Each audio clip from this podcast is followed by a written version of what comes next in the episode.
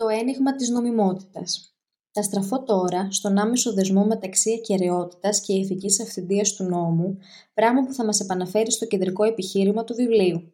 Υποστήριξα ότι η έννοια του νόμου, η έδρα πάνω στην οποία είναι περισσότερο χρήσιμη η αντιπαράθεση μεταξύ των διαφόρων αντιλήψεων του νόμου, συνδέει τον νόμο με τη δικαιολόγηση του κρατικού εξαναγκασμού. Μία αντίληψη του νόμου πρέπει να εξηγήσει με ποιον τρόπο αυτό που λογίζει ως νόμο προσφέρει μία γενική δικαιολόγηση για την άσκηση της εξαναγκαστής εξουσίας του κράτους, μια δικαιολόγηση η οποία να ισχύει γενικά, με εξαίρεση ορισμένες ειδικές περιπτώσεις, όπου ένα αντιμαχόμενο επιχείρημα αποδεικνύεται ιδιαίτερα ισχυρό. Η εξήγηση την οποία θα παρουσιάσει μία αντίληψη του νόμου για τούτη τη δικαιολογητική δύναμη θα αποτελέσει το οργανωτικό της κέντρο. Κάθε αντίληψη, επομένως, αντιμετωπίζει το ίδιο προκαταρκτικό πρόβλημα.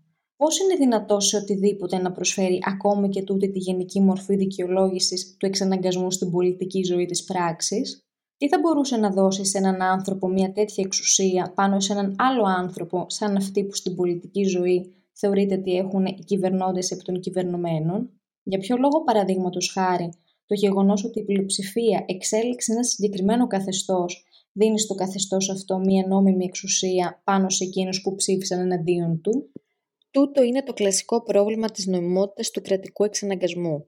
Στηρίζεται σε ένα άλλο κλασικό πρόβλημα, το πρόβλημα της πολιτικής υποχρέωσης. Ο νόμος γεννά άραγε αυθεντικές ηθικές υποχρεώσεις για τους πολίτες. Το γεγονός ότι το Κοινοβούλιο έθεσε σε ισχύ έναν ορισμένο κανόνα προσφέρει άραγε από μόνο τους στους πολίτες έναν όχι μονάχα πρακτικής αλλά και ηθικής φύσεως λόγο να υπακούσουν. Ισχύει αυτός ο ηθικός λόγος ακόμη και απέναντι σε εκείνους τους πολίτες που αποδοκιμάζουν την νομοθεσία ή την θεωρούν ηθικά εσφαλμένη σε ό,τι αφορά τις αρχές που τη διέπουν. Εάν οι πολίτες δεν έχουν καμία τέτοια είδους ηθική υποχρέωση, τότε υποσκάπτεται σοβαρά και ενδεχομένως μοιραία η νομιμοποίηση του κράτους όσον αφορά τον εξαναγκασμό που ασκεί.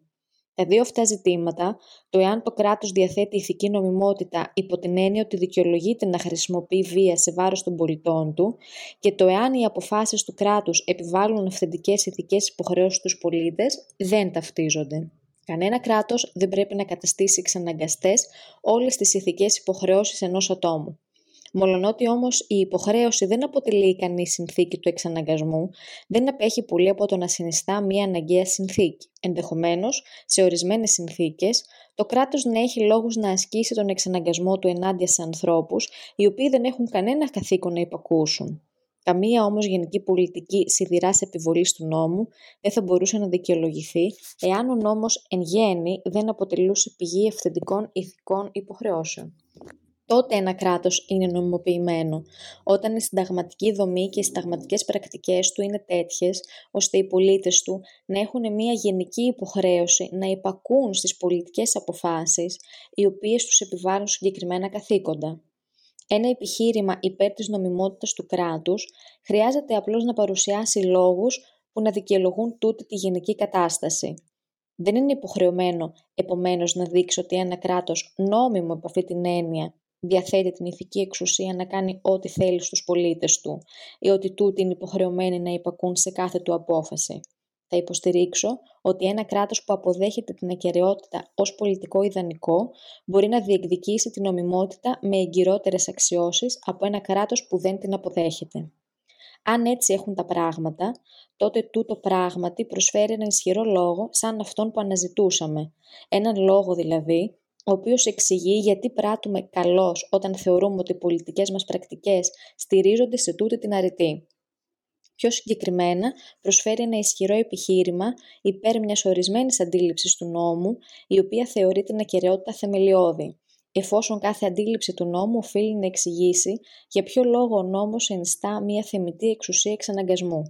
Επομένως, το επιχείρημά μας υπέρ της ακαιρεότητας συνηφαίνεται με το βασικό μας πρόγραμμα για την ανακάλυψη μιας ελκυστικής αντίληψης του νόμου. Σιωπηρή συγκατάθεση. Οι φιλόσοφοι διατυπώνουν διάφορα επιχειρήματα στην προσπάθειά τους να υποστηρίξουν την νομιμότητα των σύγχρονων δημοκρατιών. Ένα από αυτά χρησιμοποιεί την ιδέα του κοινωνικού συμβολαίου. Οφείλουμε όμως να το διακρίνουμε από ένα άλλο επιχείρημα, το οποίο χρησιμοποιεί τούτη την ιδέα, προκειμένου να προσδιορίσει τον χαρακτήρα ή το περιεχόμενο του ιδανικού της δικαιοσύνης. Ο Τζον Ρόουλς, παραδείγματος χάρη, προτείνει ένα φανταστικό κοινωνικό συμβόλαιο σαν εργαλείο για την επιλογή της καλύτερης αντίληψης της δικαιοσύνης υπό τις συνθήκες μιας ουτοπικής πολιτικής θεωρίας. Υποστηρίζω ότι κάτω από συγκεκριμένες συνθήκες αβεβαιότητας, κάθε άνθρωπος θα επέλεγε ορισμένες αρχές δικαιοσύνης, θεωρώντας ότι είναι σύμφωνες με το ορθά ευνοούμενο συμφέρον του. Υποστηρίζει επομένως ότι οι αρχές αυτές είναι οι ορθές αρχές για εμάς. Ό,τι και αν πιστεύουμε για την πρότασή του, δεν συνδέεται άμεσα με το τωρινό μας πρόβλημα, το οποίο αφορά την νομιμότητα στο πλαίσιο της καθημερινής πολιτικής ζωής της πράξης, όπου οι αρχές του Ρόλς πόρο απέχουν από το να κυριαρχούν. Η κατάσταση θα ήταν ασφαλώς πολύ διαφορετική εάν ο κάθε πολίτης ήταν μέρος μιας πραγματικής ιστορικής συμφωνίας, μέσω της οποίας θα συνομολογούνται ότι ο κάθε συμβαλόμενος αποδέχεται εκείνες τις πολιτικές αποφάσεις, οι οποίες λαμβάνονται με τον τρόπο που πράγματι λαμβάνονται οι πολιτικές αποφάσεις της κοινότητάς του και θα υπακούει σε αυτές. Σε μια τέτοια περίπτωση, το ιστορικό γεγονός της συμφωνίας θα προσέφερε τουλάχιστον ένα καλό πρίμα φάκι έρισμα για τον κρατικό εξαναγκασμό, ακόμη και στην καθημερινή πολιτική ζωή της πράξης. Έτσι, ορισμένοι πολιτικοί φιλόσοφοι αποπειράθηκαν να ισχυριστούν ότι έχουμε πράγματι συμφωνήσει σιωπηρά επί ενός τέτοιου κοινωνικού συμβολέου, εκ του γεγονότος και μόνο ότι δεν μεταναστεύουμε όταν φτάνουμε στην ενηλικίωση. Κανείς όμως δεν μπορεί να υποστηρίξει κάτι τέτοιο για πολλή ώρα με σοβαρότητα. Η συγκατάθεση θα μπορούσε να έχει δεσμευτική ισχύ για τα άτομα, μονάχα εάν δινόταν με μεγαλύτερη ελευθερία και αν οι άνθρωποι είχαν μια αυθεντικότερη εναλλακτική επιλογή. Δεν υφίσταται όμως καμία συγκατάθεση απλώς και μόνο επειδή οι άνθρωποι αρνήθηκαν να χτίσουν εκ του μηδενός μια νέα ζωή κάτω από ξενική σημαία. Αλλά ακόμη και αν η συγκατάθεση ήταν γνήσια, το επιχείρημα δεν θα κατάφερε να λειτουργήσει ως ένα επιχείρημα υπέρ της νομιμότητας διότι αυτό που τελικά υποστηρίζει είναι ότι ο πολίτης αφήνει τον έναν κυρίαρχο για να πάει σε έναν άλλον. Δεν του δίνεται όμως η δυνατότητα να επιλέξει να είναι ελεύθερος από κάθε κυρίαρχο. Το καθήκον να είναι κανείς δίκαιος. Ο Ρόουλς υποστηρίζει ότι οι άνθρωποι στην πρωταρχική θέση θα αναγνώριζαν ένα φυσικό καθήκον να υποστηρίξουν τους θεσμούς εκείνους, οι οποίοι ανταποκρίνονται στα κριτήρια της αφηρημένης δικαιοσύνης και ότι θα διεύρυναν το καθήκον αυτό και για την υποστήριξη θεσμών, οι οποίοι δεν είναι τελείως δίκαιοι, τουλάχιστον όταν η σποραδική αδικία αποτελεί προϊόν αποφάσεων, οι οποίες λήφθηκαν από ισόνομους πλειοψηφικούς θεσμούς. Ακόμα και όσοι απορρίπτουν τη γενική μέθοδο του Rawls, θα μπορούσαν να αποδεχτούν το καθήκον των ανθρώπων να υποστηρίζουν δίκαιους ή σχεδόν δίκαιους θεσμούς. Τούτο το καθήκον, ωστόσο, δεν παρέχει μια ικανοποιητική εξήγηση του καθήκοντος νομιμότητας, διότι δεν συνδέει αρκετά στενά την πολιτική υποχρέωση με τη συγκεκριμένη κοινότητα στην οποία ανήκουν εκείνοι που δεσμεύονται από την υποχρέωση αυτή. Δεν εξηγεί παραδείγματος χάρη για ποιο λόγο οι Βρετανοί έχουν ένα ειδικό καθήκον να υποστηρίζουν τους θεσμούς της Βρετανίας. Μπορούμε να συγκροτήσουμε ένα πρακτικό ad hoc επιχείρημα που να θεμελιώνει αυτό το ειδικό καθήκον. Οι Βρετανοί έχουν περισσότερες δυνατότητες να βοηθήσουν τους Βρετανικούς θεσμούς από ότι εκείνους άλλων εθνών, των οποίων τους θεσμούς επίσης θεωρούν κατά βάση δίκαιους.